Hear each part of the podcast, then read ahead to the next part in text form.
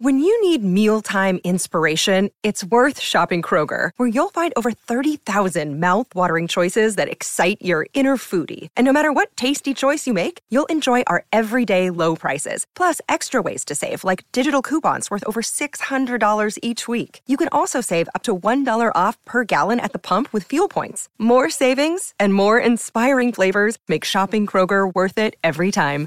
Kroger, fresh for everyone. Fuel restrictions apply. With Lucky Land slots, you can get lucky just about anywhere. Dearly beloved, we are gathered here today to. Has anyone seen the bride and groom? Sorry, sorry, we're here. We were getting lucky in the limo and we lost track of time. No, Lucky Land Casino, with cash prizes that add up quicker than a guest registry. In that case, I pronounce you lucky. Play for free at LuckyLandSlots.com. Daily bonuses are waiting. No purchase necessary. Void where prohibited by law. 18 plus. Terms and conditions apply. See website for details. You're listening to TV's Top 5, the Hollywood Reporters TV podcast. I'm Leslie Goldberg, the West Coast TV editor, and I'm joined as always by the one, the only, the amazing, the great Mr. Daniel Feinberg, the Hollywood Reporter's chief TV critic. Sup, my friend? Oh, very little. Sup with you. Oh, my mom was in the hospital this week, so kind of derailed, well, everything this week. So, but she's home and resting, and I'm here in uh, Doily and Antique City here uh, in my mom's kitchen. recording our pod but she's resting at home and it's uh, the best thing that happened If only the listeners could see all of the plates. Well, we are all glad and we are all. Thank you. TV's Top 5 Nation is sending out whatever good vibes TV's Top 5 Nation has available. So. Thank you. Yeah, she scared the shit out of me. So, yeah, but uh, yeah, she's she's home. She's good. She's healthy. She's bopping around the house, nagging me like a good Jewish mom, and uh, I am extremely grateful for the kindness of family and friends and amazing colleagues such as yourself, Dan. So, Well, thank you guys. She she is, after all, the original friend of the five. So uh, yeah, yeah. She says I say like too much. whatever. I can't help it. I'm a child of the '80s. it That's just what- comes out. I don't that's even notice what parents it do. Um, there was there was some situation in which about a hundred years ago, uh, my father, when we still lived in Mississippi, way back in the day, did some radio interview about God only knows what. And uh, he came home, and I said, and I was probably ten or eleven at the time, and I said, "You were good, but you said um twice," uh, which is the ki- which is the kind of thing that rest assured my father still resents me for. Uh, so Also, always a critic, Dan, since the early age of what, 10 or 11? Oh, for sure. Jeez. No, for for sure, I was a critic. So apologies to my dad. Um, and you don't say like too much. So you say it Yeah. just the right amount. But anyway, so Like, totally. I don't think anyone particularly thinks of you as being a valley girl, Leslie. Uh, so I kind of was, but well, well, I'm I'm gonna I'm trying to ignore seeing all the old photos of me up on the walls here. So yeah, there's there's there's a big there's one with a very large Jew fro. So setting the stage here on audio. Thank God it's not on the internet. style stylish then, stylish now, Leslie. Yes, of course. This beanie that I'm wearing is super stylish. You are definitely you are very gray right now. Yeah, it's been a it's been a week. It's been a year actually, honestly. And here we are in March. Well, there's been a busy. It's been a busy couple of weeks at, uh, on the TV front. Um, right after we were finished recording last week, ABC announced the Goldbergs was ending. That was a good topic. Could have been great for last week, but we'll talk about it briefly in headlines in a second. And there's just a ton of stuff happening. We didn't even talk about the Disney reorg that sees John Landgraf adding Nat Geo and the Onyx Collective and Simran Sethi, who's awesome, by the way, let me tell you. Former Freeform exec who's been Craig's number two over at Hulu and ABC. She ga- got Freeform in the big reorg under Dana Walden as she kind of shovels her exec ranks. Simran, of course, started as Karey Burke's number two when Karey Burke used to run Freeform. So she's, uh, Simran is definitely a rising star in, on, in the Disney executive fold of things. And as for Onyx and Freeform, well, Tara Duncan continues to oversee that studio. And yeah, now she reports to John Landgraf. That's a pretty cool gig. So and a great sign of confidence from Dana Walden for Tara Duncan. So I'm a big fan of hers. And Onyx Collective's already been trying to do the same sort of branding thing that FX has been doing, where things air on Hulu, Hulu. maybe, but they really want us to mention it's Onyx Collective's dot dot dot on Hulu in the same way as FX on Hulu. So this Yeah, is in the same way that Shameless isn't a Netflix original, it was actually produced by Warner Brothers for Showtime, but streams in SVOD on Netflix. So if, if you think Shameless is a Netflix original, well, you just upset Showtime and Warner Brothers. It sounds like that's based on a personal experience in like the last 24 hours, somebody telling you about Netflix's Shameless. No, it's been a bone of contention. Like I remember going back way back when when David Nevins used to talk uh, at and take the stage as the show part of the Showtime executive time at TCA. This is back when executives still did TCA. They're still welcome That's to in the future. a dig, yes, at executives. Stop hiding from us. We won't bite unless, well, unless you kind of deserve it. Sometimes we bite. Um, anyway, but yeah, he used to come out and say there was one time where he, like the first 10 minutes was all about how big of a hit Shameless really is, but everyone thinks that Netflix is, produces it because but that's where people watch it the most. So it was obviously that's been a, you know, a narrative that from the last, God, 10 years, eight years. I don't know. Anyway, but we'll, we'll get in, into that. But, uh, yeah. Anyway, look at us. We're already talking about d- business deals and, and all this other stuff. And we haven't even started headlines, Dan. Then I say we should do that. Number one. I'm going to lead us off. Star Trek Discovery, the series that relaunched the Trek franchise and helped the streamer formerly known as CBS All Access will end its run in 2024 with its fifth and final season on Paramount Plus. It follows news of the final season of Star Trek Picard, which is currently streaming on Paramount Plus. And as a reminder, you can go back and listen to a really good conversation with one of my favorite showrunner guests, Alex Kurtzman, back in episode 90 from October 2020 when we asked him all about how much elasticity there is in the Trek franchise and how much is too much and not enough. So that still holds true. That was a very, very long time ago. But, but a good interview. It was, absolutely. And good interviews stand the test of time. Continuing, True Detective creator Nic Pizzolatto has set up his next project. It's an untitled Western, and it's at Amazon with a script to series order for a drama that counts Better Call Saul and Interview with the Vampire's Mark Johnson as executive producer. So HBO was like, thanks, we're good. We don't need you to do True Detective. We're going to hand that over to a different creative team, but your name will still be on it, even though you're not involved in it in the slightest. And you'll probably get paid for it. He was going to do Redeemer with Matthew McConaughey at FX as part of a big first look deal with FX Productions and what used to be Fox 21 with Bert Salke. Then McConaughey left the show. FX passed on the scripts that they saw, and then they decided that there was no need to keep paying him for three more years. So they negotiated an early end to his deal at Disney. And then now here we are at setting up shop at Amazon. And, you know, as we've talked about on, on this show many, many times, they really like spending money. Which reminds me, I have to go order some things via Amazon Prime. I really don't. Up next, Dan Harmon's animated series Krapopolis. That's a fun one to say. Krapopolis has been renewed for a third season. That's right. Not season two, but season three. The show has yet to premiere on Fox, but what's also interesting here is that the network has moved the series that was expected to premiere this year into next broadcast season, which is the 23-24 cycle. God, I feel like they have been talking about that show now for like four or five years. Probably Yeah. because at this point they probably have been talking about that show now for four or five years. I mean, and look, they picked it up straight to series. They own it, which is really good for them to to keep touting how big they thought this, the, how big they think this show is going to be. Uh, Michael Thorne, who oversees scripted over at Fox, did a couple, did a round of press interviews about the show, and he believes that that the lead character in that show is going to be just as popular as a member of The Simpsons or as some of the main characters from Family Guy or Bob's Burgers. And my answer to that is. Prove it. Oh, Show me the show. my answer to that It's renewed for season three. I get. Look, animation takes a long time to do, and obviously getting ahead of it, especially with a writer's strike coming or potential writer's strike coming. I mean, come on, that's big. One of the industry's big fears right now, and we'll get to that in, in a future episode as we get a little bit more clarity going into uh, heading into May. But that's really smart of them to continue to order and hype this. But show us the show. Also, I can say that if someone wants to tell me it's going to be a, that this show is going to be as popular as The Simpsons or other things like that, it's not. No. It- nothing is going to be as popular as The Simpsons or really probably Bob's Burgers or anything like that, but maybe it'll be good. I, you know, who the hell knows? there's, there's absolutely no way of knowing, but anyway, it is always still fun to say Krapopolis. It would be even more fun at some point to say Krapopolis in the context of actually seeing what the show was and knowing what the show was. But who knows? Next year, apparently. Yeah, and also maybe this has something to do with the whole Justin Roiland situation.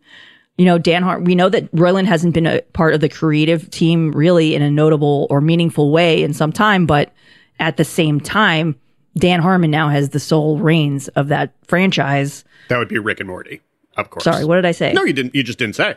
Yeah, I mean, anyway, you get what I'm saying. I do. It's fine. Continuing along, Robert De Niro is the latest movie person who hasn't really done TV, who's going to do TV. And he's, of course, done HBO movies and whatnot. But he will be making his TV series regular debut as the lead of the Netflix thriller Zero Day from Narcos showrunner Eric Newman and former NBC News president Noah Oppenheim. The streaming giant has also ordered an untitled comedy from Erin Foster with Kristen Bell set to star and reboot and modern family creator Steve Levitan and, of course, multiple time former TV's top five guest Steve Levitan set to executive produce.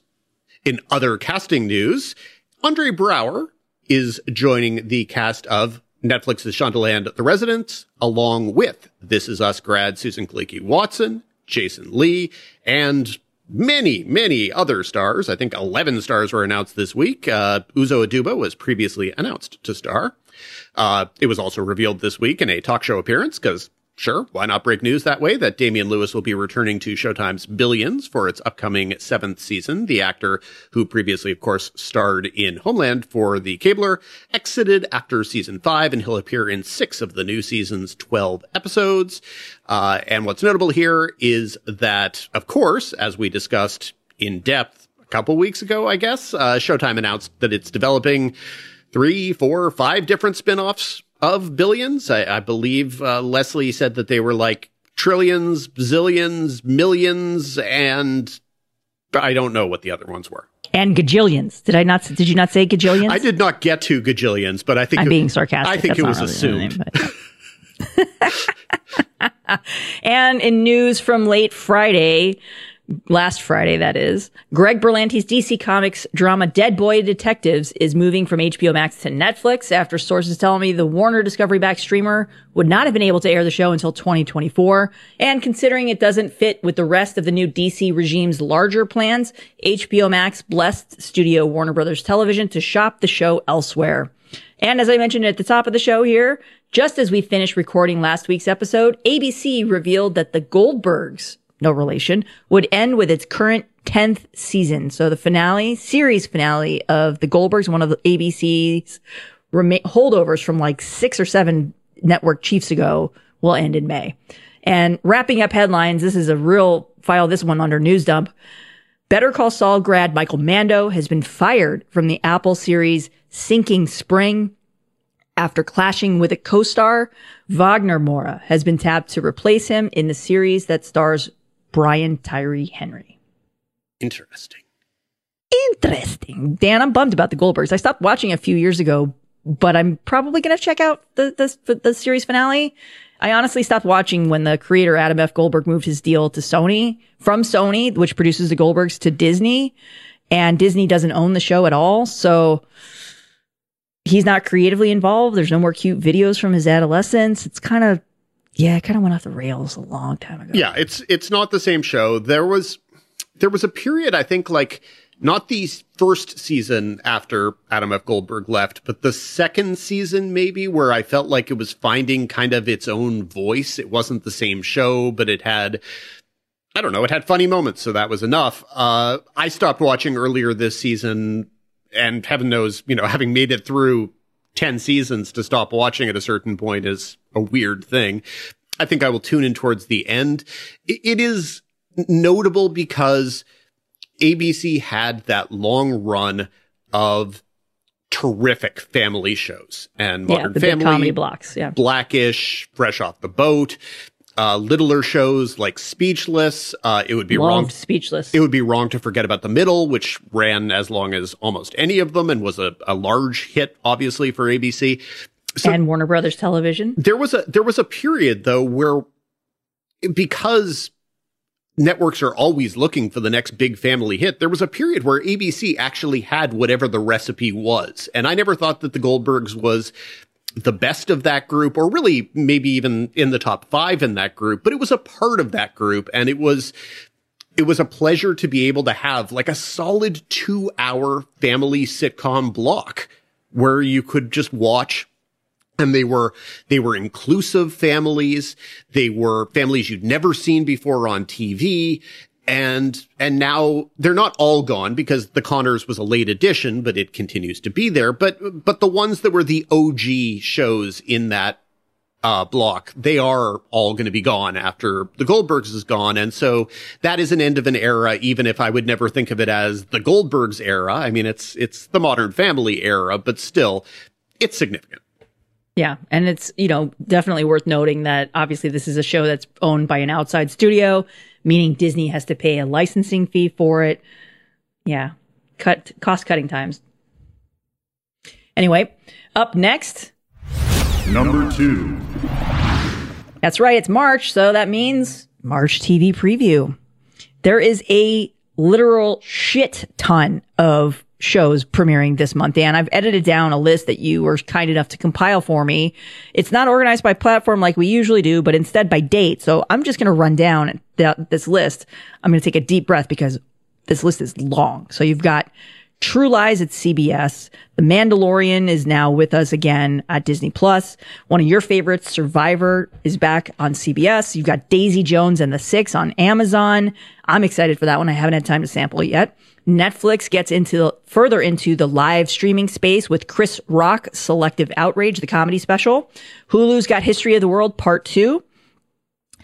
Over at HBO, you've got Perry Mason season two and then Rain Dogs. Fox returns to for ridicule with Farmer Wants a Wife. Paramount Plus has a YA project in School Spirits. You've got part two of You. You just heard our interview with Sera Gamble a couple of episodes ago. Hulu has the Onyx Collective show Unprisoned. You've got the Oscars going on in the middle of the month. That's March 12th and airing on ABC. And I'm obviously biased for this next one, but Gotham Knights, the show my wife co-created, coming out on the CW March 14th. Shameless plug. Conflict of interest psych uh, alert here. So yes, obviously she's my wife, but look, it's a DC comic show airing on the CW, produced by Greg Berlanti. I would mention that even if my wife weren't involved. So. And then beyond that, another one of my favorites here, Ted Lasso season three. We just got the premiere, and Dan, I believe it's embargoed, but uh, it was really fun watching that one. I'll say that. It's definitely embargoed. Definitely embargo. Uh, Netflix goes back for season two of Shadow and Bone. I tried watching that one, and well, I'll just leave it at that. Netflix has the animated series Agent Elvis with Matthew McConaughey voicing Elvis and Lisa Marie Presley voicing herself. Then you've got one that I'm super excited. Bono and the Edge, a sort of homecoming with David Letterman on Disney Plus. If you're a U2 fan, sign me up. Oh man, I cannot watch this fast enough. Amazon's got Class of 07. Then you've got over at Apple Extrapolations, which is the episodic anthology. Amazon has the Donald Glover show Swarm. This is the first show to stem from his overall deal there. AMC has Lucky Hank. Netflix has the the, uh, the Night Agent. Hulu launches Up Here. Uh, FX has Great Expectations bowing on Hulu. Kiefer Sutherland is back with at least one showrunner on Rabbit Hole on Paramount Plus. Then you've got the fourth and final season of Succession, which we will talk about, spoiler alert, in our next segment. And then another one of my favorite shows of, of recent years, Yellow Jackets, is back for season two to see if this show can really avoid the sophomore slump. Apple's got the big door prize. Netflix is unstable. And then Amazon rounds out the month with The Power. Dan, this feels like a v- extremely crowded month. It's an extremely crowded month, and April and May are already getting equally crowded. And this goes back to what we've talked about multiple times is the television model attempting to basically do what the movies have been doing for multiple decades now of of making sure that everything kind of sneaks in under the wire before Emmy season. And so obviously the Emmy deadline is May 31st. but if you're doing a show that actually rolls out on a weekly basis, you have to get the shows premiering by end of March, beginning of April, or they're not going to be in because uh, the Television Academy changed the rules for hanging episodes and other various eligibility things. So basically, you want to, as much as possible, definitely with limited series, but also with dramas, get as many episodes in before the window as you possibly can. And so that's how you end up with a day like March 26th with Succession and Yellow Jackets going head to head, which is the kind of thing that you know, is that is designed to break Twitter, and that's fine if Elon Musk doesn't do it in the next three weeks ahead of that. I mean that that double dose of Succession and and Yellow Jackets returning on March 26th is crazy. But it's it might not even be the craziest thing of the month because you also have the Oscars going head to head with the finale of Last of Us on the 12th. So that's a pretty crazy day. Uh, this is just an insane month. You've got all of the, you've got all these people who are kind of beloved people who who are having their returns to television. Whether it's, of course, everyone's favorite designated survivor star uh, Kiefer Sutherland, you know, making his triumphant return. I could have called him Touch Star Kiefer Sutherland, returning for Rabbit Oh, Hole. Oh, let's keep it on brand for the for, for our friends of the five. I- I, I- mean, I I, started- do love making that joke with with apologies to Neal Baer. I started where I started there. Don't worry. Um, but then you have you've got Lucky Hank, which is Bob Odenkirk's return to TV. Not that Bob Odenkirk has been away from TV for any appreciable amount of time, but anyway. Better Call Saul star Bob Odenkirk hopping right back in with his new TV series. Uh, Lucky Hank is, of course, based on uh, Straight Man, which Richard Russo novel from the mid 90s. They changed the title to Lucky Hank for strange reasons presumably because they thought people would think it had to do with sexuality. I don't know. Whatever. I don't know what to say about that. Um, but yes, you, you have Swarm, which again is co-created by Don Glover. It stars Dominique Fishback. I don't believe that Amazon has given much indication of what the show is. There was a trailer that kind of made it look like it's a dark horror satire about fandom. That appears to be what it is. I, I can't say with absolute certainty because I haven't seen it. I know nothing about what its actual tone is going to be, but Hey, but Malia Obama is among the right the show's writing staff. no, no, it's, uh, I would, I would say that it is absolutely an intriguing, uh, show. And, uh, it should be noted that it is co-created with Janine Nabers, uh, who has worked on shows including Watchmen. So it's, it's just got a great creative pedigree. And then, as you mentioned, there are all of these shows that have been off the air for a really long time and that people are going to have to remember anything at all about them. Uh, when we get to Critics Corner, I'm going to touch on the new season of Perry Mason. You know, we had the, we had the creators of that one on back in 2020 also. Episode 75, June 19th, 2020. Indeed. And so they've been, they've been replaced. There are, there are new creators, uh, not new creators. Basically, it's being run by the Knick guys, uh, nowadays. And so that's interesting. We'll see. But as I said, I'll talk about that. And just, God, just so many TV shows. And and we haven't even talked about the t- about Ted Lasso, which, as far as we know, right now it's not the final season, but no determination has been made about that. Having seen the premiere, Dan, have you watched it yet? I don't, have not I don't want to put yet. anything in your head before you look at it, but I, to me, it does feel somewhat like it could be, but that's honestly wouldn't not surprising. That's what Jason Sudeikis has said that this has always been kind of a three act show. Obviously, season one is the first act, season two is the second, season three is the final. But Our listeners are all And we thanking know- you for explaining what. sorry, let me let me Leslie explain some more shit for you guys. Uh, but like, look, see, I said like. Uh, I'm sorry, I'm really punchy right Your now. Your mom's in your head, Leslie. I know, I know. Um, and now I just said um, so now now your dad is in my head. Uh, That's all. at the same time, all, we know that a lot of the executives involved in Ted Lasso, including the head of Warner Brothers Television, Channing Dungey, obviously her studio produces the show, has said that they will obviously they want to keep doing the show, but it and they've said that the way that the season ends, it leaves a door open, et cetera. It's up to Jason. And that's, we had Bill Lawrence on for shrinking and, and he and Emmy winner Brett Goldstein kind of said the same thing that they would love to keep the franchise going, whether it's with a spinoff or with more of the flagship series. So to me, that's, I mean, can you imagine Ted Lasso and Succession both ending this with the, this year? I mean, I mean- I can imagine it because it sort of points to the way the television is going. Uh, it Yeah. would kind of, it would position things very interestingly for the Emmys is what it would do. And it would probably take away an awful lot of the, of the suspense if suddenly the, the multi Emmy winning juggernauts, if they were both, you know, they both won the, they both won the last two comedies and drama Emmy series categories that they were eligible for. So yeah, it's, it is a, it is a maddening month, especially if you're trying to keep up with things. You can also, uh, when you're paying attention to THR, we're also going to be reviewing a handful of things that aren't premiering until April and May, but are premiering at the South by Southwest Festival. So that's happening as well. Uh, yeah, it's, it's a lot. Um, and the Survivor premiere began with somebody gashing his head open, bumping it into a, an obstacle in the first two minutes. It was definitely the, the most spurting blood that there has ever been in the opening five minutes of the Survivor season. So if the rest of the season is anything like that, uh, it's going to be nauseating. Uh, yeah, no, it, it is, this is a busy month. And fortunately, you've got us to, to keep track of things somewhat, maybe. And speaking of keeping track of things, again, we mentioned this, uh, moving on up, up next. Number three. We mentioned this at the end of uh, headlines, but obviously so much to talk about here. But Succession officially ending with its fourth season that premieres in just a few weeks on HBO.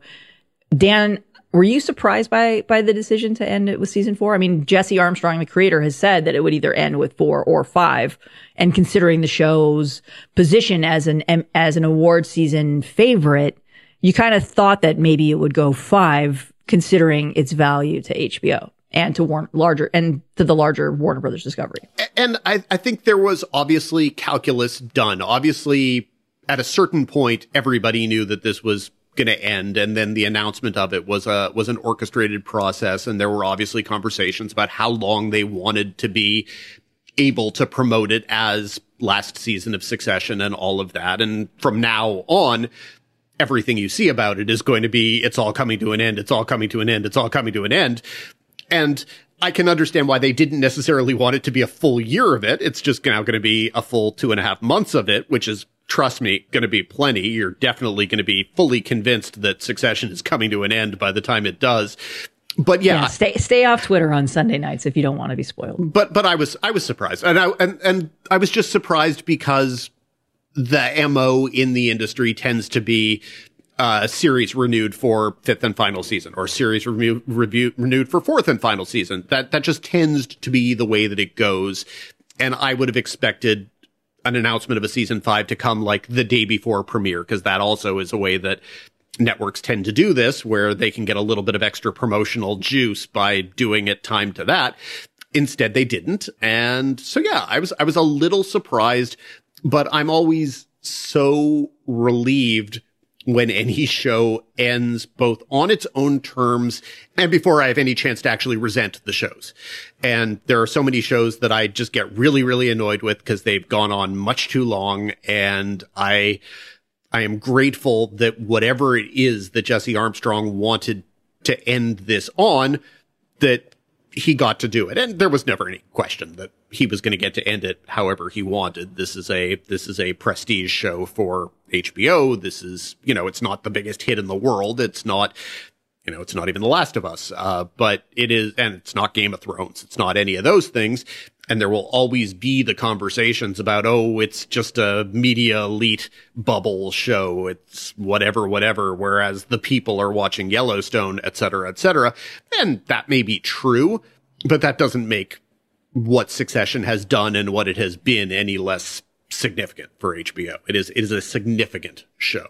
And, you know, and now, and now we'll be able to, we'll be able to spend a couple months attempting to take a step back and evaluate not just what it is at this point, but where it kind of fits into maybe not the peak of the pantheon, but whatever the next level is. Uh, you know, cause I, I think I, you know, to me, it's not a, it's not a top 10 show of all time, but It could absolutely be a top 20 show of all time. It, it, who knows? Hell, it could end spectacularly and then it could be whatever it is. But, but yeah, not, uh, not surprised if this is what Jesse Armstrong wanted, but I was just surprised by the timing of it.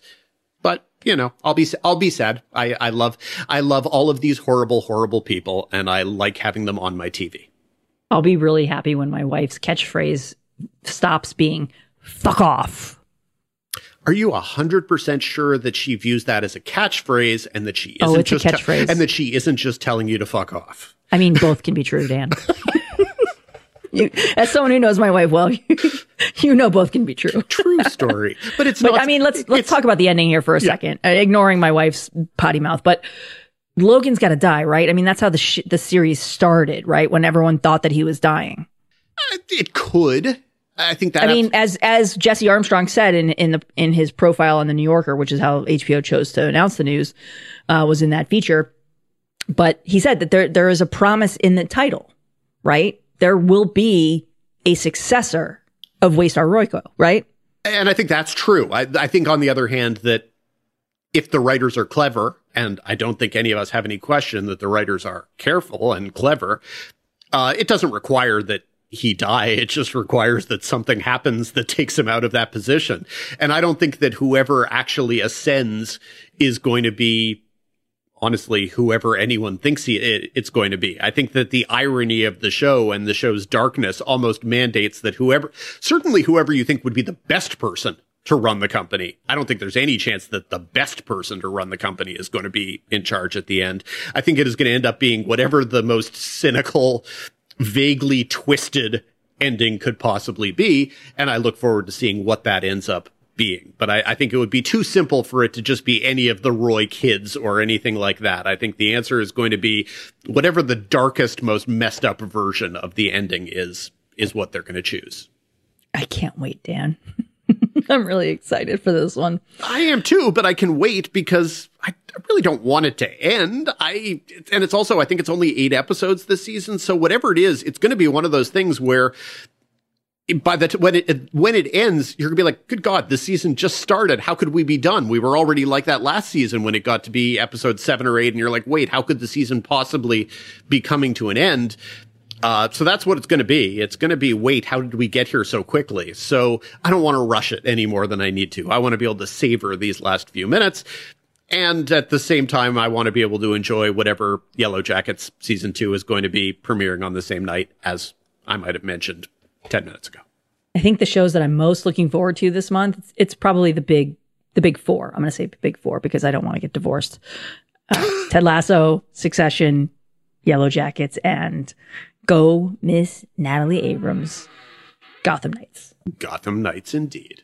Up next, With Lucky Land slots, you can get lucky just about anywhere. Dearly beloved, we are gathered here today to. Has anyone seen the bride and groom? Sorry, sorry, we're here. We were getting lucky in the limo and we lost track of time. No, Lucky Land Casino, with cash prizes that add up quicker than a guest registry. In that case, I pronounce you lucky. Play for free at LuckyLandSlots.com. Daily bonuses are waiting. No purchase necessary. Void where prohibited by law. 18 plus. Terms and conditions apply. See website for details. Hey guys, it is Ryan. I'm not sure if you know this about me, but I'm a bit of a fun fanatic when I can. I like to work, but I like fun too. It's a thing. And now the truth is out there. I can tell you about my favorite place to have fun Chumba Casino. They have hundreds of social casino style games to choose from, with new games released each week. You can play for free anytime, anywhere. And each day brings a new chance to collect daily bonuses. So join me in the fun. Sign up now at chumbacasino.com. No purchase necessary. Group. Void were prohibited by law. See terms and conditions. 18 plus. Number four. HBO and star Lily Rose Depp have denied a Rolling Stone report that revealed turmoil on the set of The Idol, the music drama co-created by The Weeknd and Euphoria boss Sam Levinson. Dan, we already we talked about this one just last week in our big supersized mailbag. If you have a question you'd like to hear us discuss, please email us at TV's top five. That's a number five at thr.com. And we know that they've said that this show is going to premiere this year. It obviously doesn't have a premiere date yet. There have been a couple of teaser trailers for this, but Dan, where do things stand? Well, the way things stand is that this is a show without a premiere date that now people have been talking about nonstop for this week. So I, think, I think probably while HBO doesn't necessarily want this to be the way that the show is being promoted, heaven knows a bunch of people know what the idol is now who didn't know what it was five days ago. So yay. Uh, nothing was particularly good in the story that was in our sister publication, Rolling Stone. Um, and nothing was particular. I mean, it was, I don't think it was shocking. I don't think it was shocking at all. The specifics of it were very specific, but we had already reported 10 months ago and everyone had reported 10 months ago that large It was being reconceived. Exactly. New director. Yeah. there was that there was basically a new show being made and even in HBO's statement to us and they said the stuff in the story wasn't true or whatever but they emphasized that there had been these original episodes and that they didn't live up to the HBO standard of quality or something to that effect uh, that was basically what they said uh, the Rolling Stone story in specific said that director Amy Seimetz, uh, who was fantastic, um, was brought in initially, basically, so that there would be a female perspective in the story, and that the story was supposed to be this commentary on the exploitative nature of fame. And then, according again to the story in Rolling Stone, she got squeezed out Sam Levinson of Euphoria came in and it became a I mean, he was always attached, Yes, he- but yes, he took he- over as director, I think. Is Yes, he was already he was already co-creator of the show with the Weeknd, uh, but he he took over as director, and according again to the story in Rolling Stone, it became basically the thing that it was satirizing, and this does not hugely shock me. Um, I have never been the biggest fan of Euphoria. I have always thought that Euphoria was tawdry and exploitative, but that it was elevated by a handful of absolutely spectacular performances. And I don't think it takes anything at all away from Zendaya, from Sydney Sweeney, from also from a lot of the technical aspects of it. It's a gorgeously shot show, just beautifully shot. But the show has and if you're a parent, terrifying to watch, I presume. absolutely, from what I hear, terrifying to watch. But the show has always felt leering and pervy to me. And that is what it is.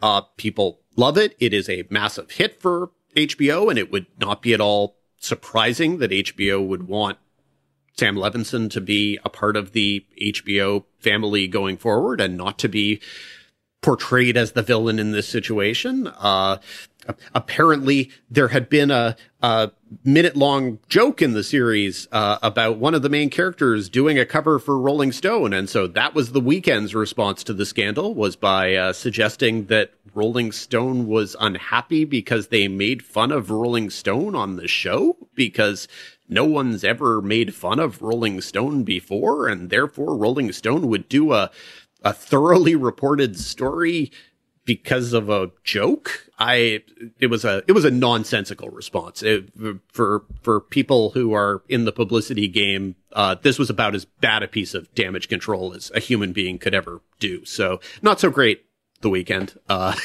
but whatever. also, the clip, everyone is, this point is making fun of how bad that clip was, of how wooden the acting and the writing in that scene were. So I don't think tweeting that clip really accomplished anything that the Weeknd hoped it would, but whatever. yeah, and and just because you are- talking about clips, you know, obviously we've got the final, we've got the tra- full trailers this week for the final season of Succession, for season three of Ted Lasso. Uh, Marvelous Mrs. Maisel they, uh, came out with a teaser for its final season on Amazon, but I think my favorite clip is the promo for Somebody Somewhere for season two. Did you see that, Dan? I have I have not, but I saw you you tweeted it excitedly. Uh, friend of the five, Alan Sepinwall, tre- tweeted it excitedly. It's it's a really good show. I'm I'm looking forward to having Oh, it. so good. I'm looking forward to having it back. I don't think releasing the uh, teaser for that um, alongside the controversy about the idol, I don't think it really usurped that in the collective consciousness. Oh, I'm not saying that that was like strategy. I'm just saying you said teaser, and my mind immediately went to t- to this footage because it's just it's so good. Uh, You, you've got the star of the show singing uh, Laura Branigan's Gloria. It's just like, first of all, I love that song, and second of all, it's just I it was like the happy moment that was just awesome that I needed to see it at just the right time. Man, I love television for stuff like that. and I and I love that that there is still a there is still room for some of the smaller, more fragile shows to, to come back because it feels so often like we're talking in our in annoyance about whatever little show that didn't break through a hundred percent that got canceled and you're like, ah, God, people are going to discover that show down the road and they're going to feel so annoyed that they didn't discover it when it was actually airing. And I think that somebody somewhere is absolutely the kind of show where it, it has a timeless value to it that is going to allow people to be finding it for years. And so as a result, maybe you should find it now so that it can get a season three and a season four, or however many the creative team wants it to have, rather than letting it get canceled and, and having to discover it down the road. yeah, it's a good one. But anyway, honestly, you know, and you know, just going back and talking about the idol, there's so much TV out right now. It's not surprising, and I'm not defending any of this. Like I, you know, I stand by good journalism. That was a well reported story. There were more than t- a dozen sources on on that so, on that story. So I have no doubt that that that that's good work by a good reporter. But is are we really surprised that TV that some of these big end TV shows, high profile shows, are are a mess? I mean, how, look, don't forget that Game of Thrones, the, the original pilot, got reshot. Don't forget that they had a, another pilot for a spinoff that got scrapped altogether. Like it, Big Bang Theory, one of the, the one of the most successful multicams ever. They reshot, they threw out the pilot and they recast. Like as more of these show, as these shows get more ambitious, as networks start to get more refined, they want to see where their money's going. They want to invest in things that they know are going to work. And at a network like HBO, they have always, always shown a willingness to practice patience to get the creative right. And if the creative isn't right, they're going to come out and say, yeah, we're starting over. I mean, at this point, they're, they're though they're going to probably have to renew that show to amortize some of the costs, because like you know, look, House of the Dragon cost 125 million for a full season, and this doesn't have any of that fantasy stuff. There's no VFX. It's not like flying dragons and shit like that, you know. So uh, you know, I, am not surprised when I read that that that a, an ambitious show is a mess. So I'm I'm not surprised, and you could do this for like, I mean how many times do I do we talk about shows changing showrunners? Practically like every Amazon show, I feel like we've talked about has changed showrunners. There is no question that shows can overcome a fair amount of creative tumult in order to become good shows, and certainly I will be curious to see what what this actually looks like. You know, they released the trailer last year, and the trailer was was intentionally chaotic, uh, and that's what they chose to sell it as was kind of here's here's our crazy crazy crazy show about fame with uh with the Weeknd, which is what it is. So yeah no it look obviously it doesn't necessarily mean anything about the quality. I would just say that the specifics of the reporting would tend to be cause for additional concern beyond just they reshot some things but who knows uh we'll we'll see when we actually see it and maybe it will be audacious and crazy in a good way, and maybe it'll be audacious and crazy in a bad way. It doesn't look like it's going to be boring. That's for sure. Number five. As usual, we wrap things up with the Critics Corner. Dan, we've just run down a bazillion titles that, no, that's not a billion spinoff, but it could be. We have run down several titles premiering this month. What do you have for us this week? yeah, there's there's so much stuff, and honestly, could just sort of race through a bunch of things. Like, for example, True Lies. It already premiered. It premiered on Wednesday. Uh, it is both in no way on the epic action heavy scale of the movie, nor, however, is it as pretty much reprehensibly xenophobic and misogynistic as the movie is. I, I rewatched the movie for the first time in in decades in preparation for the series, and man, that is a weird, weird movie. It is simultaneously one tremendous set piece after another, and then one thing that really makes you cringe after another with its ickiness. So anyway, the series is is not really very good, but it it kind of fits into the CBS action franchise brand. And I think it's a good vehicle for Ginger Gonzaga, who I always really, really like. And so I think she's got a good role here. And there's that. Um, the Mandalorian premiered this week. Uh, the first episode was and this will be taken the wrong way, but my favorite thing about it was that it was 34 minutes. Uh, and like I said, you're going to take it the wrong way. But part of my concern about the show was that I really liked how zippy it was in the first season. And I thought the second season maybe got a little bit more bloated. And I appreciated that the premiere felt zippy. It moved things along. It was characters bouncing from one little mini mission after another. And then it was just so much uh, pandering for the most part in ways that appear to be wholly successful. I mean, you have, you have freaking baby Yoda hugging a little Babu Frik type character, whatever the heck that, that character's, uh, species is. I have no idea. But once you have Baby Yoda hugging an adorable little Babu Frik, eh, you know, come on. That's, that's just giving the kids what they want. Uh, they did a quick acknowledgement of what happened with uh, Gina Carano's character. That at least made people feel gratified that that was acknowledged. There was a whole thing where the Mandalorian had to try to explain to Carl Weathers that he should be calling uh, Baby Yoda Grogu and Carl Weathers had no interest whatsoever in that. And I'm referring to the character played by Carl Weathers. I have no idea what actual interest Carl Weathers has in calling Baby Yoda by his formal name. Uh, anyway, it, it went really, really quick. It was really fun. The whole thing where they were walking through the, the city that they were in and it was like one recognizable Star Wars creature after another. That was just, you know, that, that was giving the kids what they want to get back into the world. And so can't blame them for that. Uh, so okay, let's start looking at things that haven't come out. Uh, Daisy Jones and the Six is, of course, based on the very, very popular book by Taylor Jenkins Reid. I know some people loved the hell out of that book, uh, which is kind of a, a veiled version of the Fleetwood Mac story, um, about a early seventies band in which everybody's screwing everybody and everybody's on drugs and they produce an album of genius and fall apart. Uh, the series was initially created by uh, Scott Neustadter and Michael H. Weber. I should note here that Scott Neustadter was my very first college film editor when I, as a freshman, wrote my review of Hackers for 34th Street at the Daily Pennsylvanian. It was edited by Scott Neustadter, um, and showrun by Scott Neustadter and TV's top five guest, uh, Will Graham. Again, not the Hannibal character, but the League of Our, League of Their Own creator. Speaking of Amazon, season two of League of Their Own. Come on. Season two of high school? Season two of high school. Sure. Absolutely.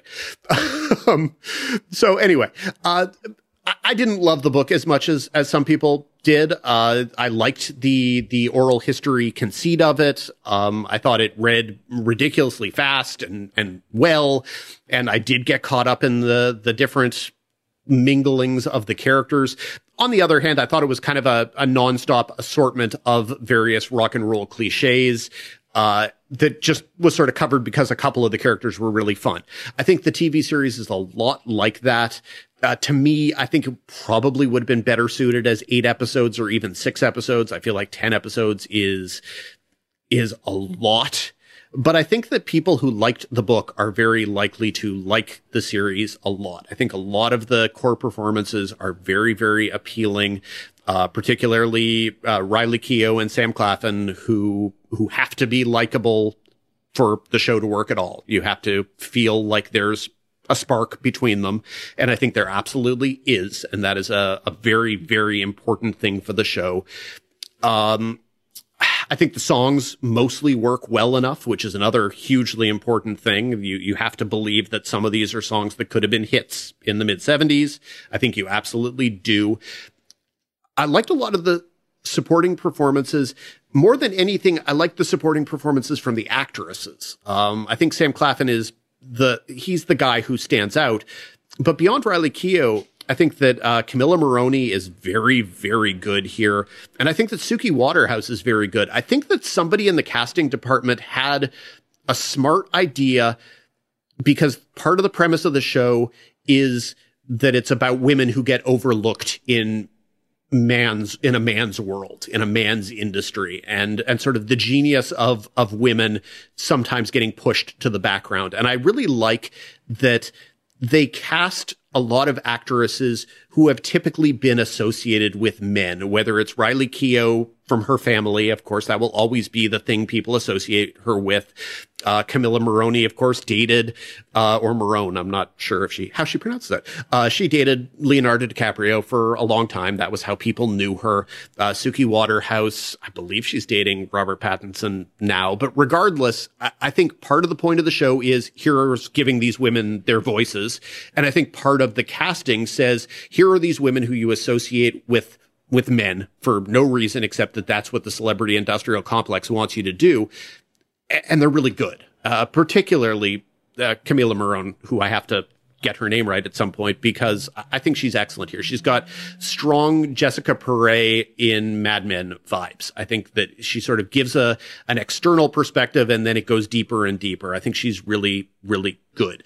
Uh, I think the show's a little bit sanitized. It's it's kind of a a PG or PG thirteen version of a world that definitely should have been R rated. I, w- I would have loved to have seen more edge and grit to it.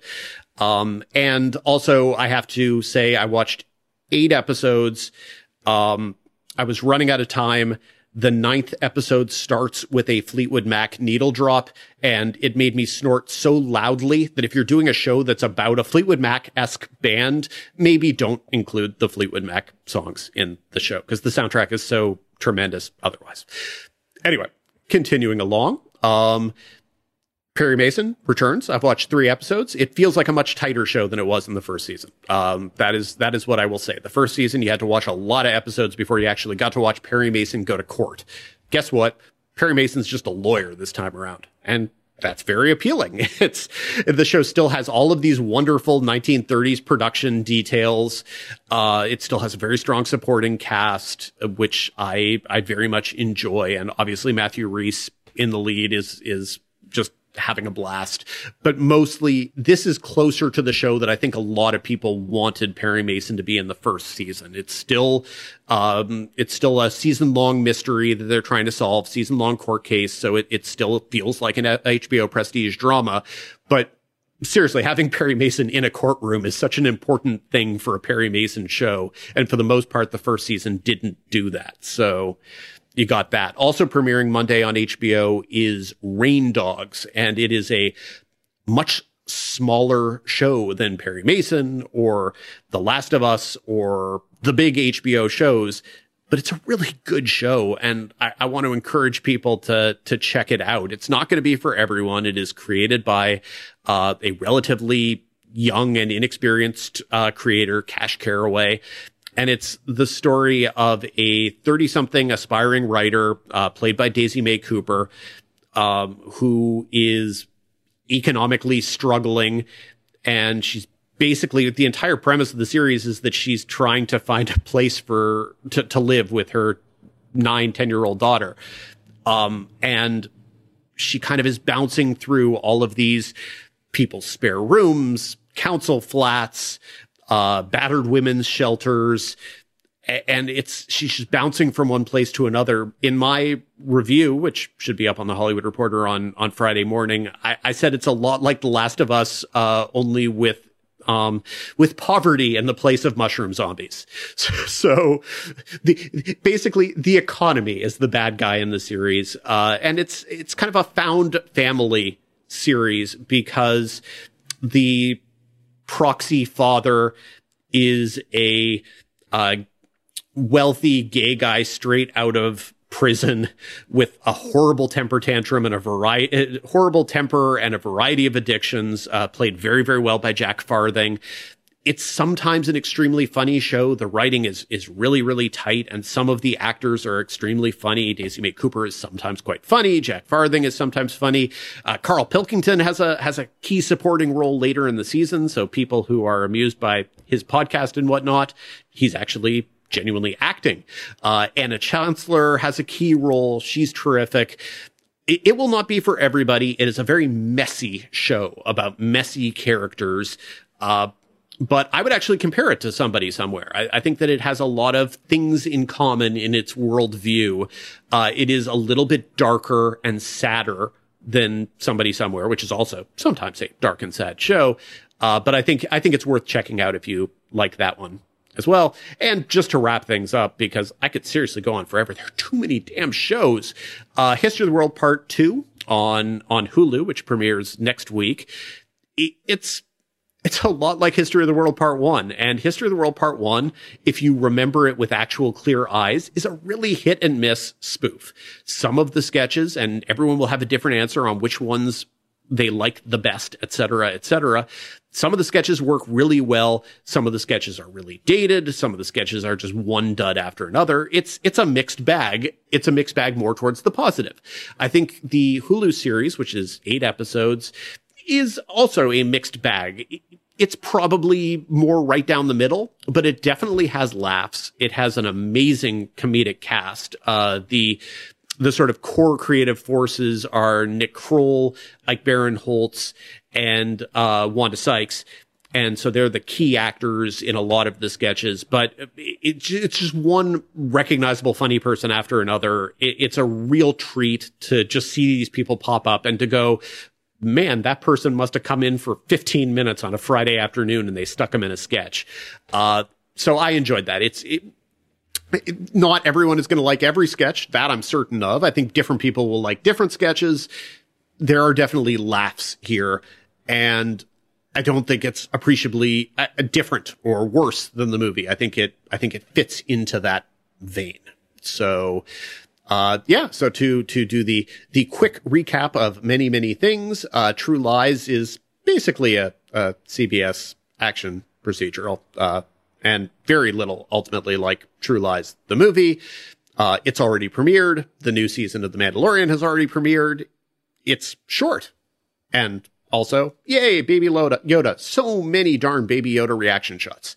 Uh, so many. Uh, Daisy Jones and the Six has a lot of great performances, has some really good music. I had definite reservations about it and wish it had been a little bit tighter. Uh, but I think if you loved the book, you will probably love the series. I happen not to have loved the book, so that's what it is. Perry Mason, HBO, Monday, it's back to business, actually in the courtroom. So if you wanted that, it's there. Check out Rain Dogs. It is, it is smaller and, and needs, and requires some attention. It's a prickly show, but I like it.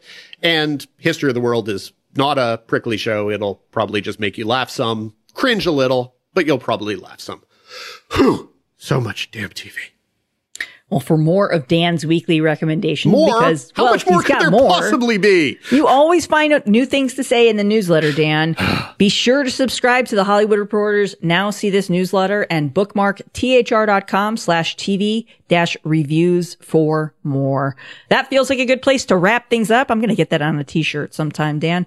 Thank you as always for listening to TV's Top 5, the Hollywood Reporters TV podcast. Subscribe on all of your various podcasting platforms. If you like us, rate us. If you really like us, write a little reviewy thing. I'm going to get that on a t-shirt. They really do help spread the word of mouth. Um, you can always come say hi to us on Twitter. We love to hear what's working and what isn't working. We love to hear what's working more than the other one, but you know, your feedback. We value your feedback is what I'm saying. Uh, she's at Snoodit. That's with two O's. I'm at the Fien Print. That's F-I-E-N. So come say hi.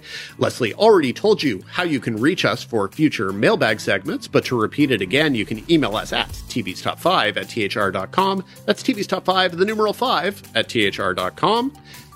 Yeah. Until next week, Leslie. Until next week, Dan.